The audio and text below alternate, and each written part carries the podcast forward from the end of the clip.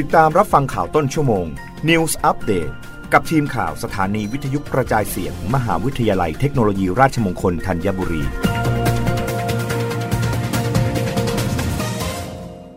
รับฟังข่าวต้นชั่วโมงโดยทีมข่าววิทยุราชมงคลธัญบุรีครับ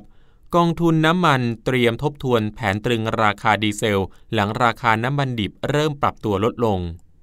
นายวิศักวัฒนศาสตร์ผู้อำนวยการสำนักงานกองทุนน้ำมันเชื้อเพลิง เปิดเผยว่า ช่วงปลายเดือนเมษายน กองทุนจะพิจารณาปรับขึ้นราคาดีเซลเกินกว่า 30 บาทต่อลิตร มีผลวันที่ 1 พฤษภาคม 2565 แต่จะเป็นจำนวนเท่าใดต้องขึ้นอยู่กับราคาน้ำมันดิบตลาดโลก แม้ขณะนี้ราคาเริ่มลดลง แต่ต้องเก็บเงินเข้ากองทุน หากสงครามระหว่างรัสเซียกับยูเครนยุติลง ราคาน้ำมันดิบตลาดโลกจะลดลง แต่ช่วงแรกจะไม่ปรับลงทันที นอกจากนี้ในวันที่ 20 พฤษภาคม จะครบกำหนดมาตรการลดภาษีน้ำมันดีเซล 3 บาท ภาระค่าใช้จ่ายเงินในกองทุนจะกลับมาสูงอีกครั้ง ซึ่งปัจจุบันกองทุนมีกระแสเงินสดอยู่ที่ 15,000 ล้านบาท แต่สถานะติดลบแล้วกว่า 42,000 ล้านบาท แต่หากสถานการณ์ราคาน้ำมันดิบตลาดโลกลงมาต่ำกว่า 100 เหรียญสหรัฐต่อบาร์เรล จึงอยากทำความเข้าใจกับประชาชนว่า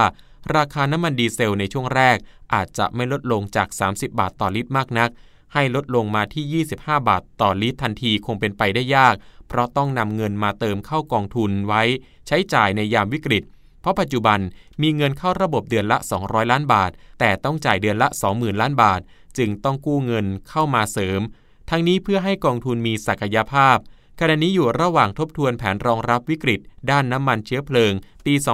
2563 ถึง 2567 ด้วยหารือกับกระทรวงการคลัง สำนักงานพัฒนาการเศรษฐกิจและสังคมแห่งชาติ และหน่วยงานที่เกี่ยวข้อง รวบรวมข้อมูลรอบด้าน ทั้งปัจจัยบวก ปัจจัยเสี่ยงที่มีผลต่อราคาน้ำมัน โดยใช้ฐานราคาดีเซล ลิตรละไม่เกิน 30 บาท ข้อมูลปริมาณการใช้น้ำมันทั้งภาคขนส่ง รถสาธารณะ รวมถึงข้อมูลด้านเศรษฐกิจ ภาระทางการคลัง และแนวโน้มสถานการณ์ราคาน้ำมันตลาดโลก เพื่อประกอบพิจารณาทบทวนแผน คาดว่าจะได้ข้อสรุปชัดเจนภายในเดือนกรกฎาคมถึงสิงหาคม 2565 รับฟังข่าวครั้งต่อไปในต้นชั่วโมงหน้า กับทีมข่าววิทยุราชมงคลธัญบุรีครับ รับฟังข่าวต้นชั่วโมง News Update ครั้งต่อไป กับทีมข่าวสถานีวิทยุกระจายเสียง มหาวิทยาลัยเทคโนโลยีราชมงคลธัญบุรี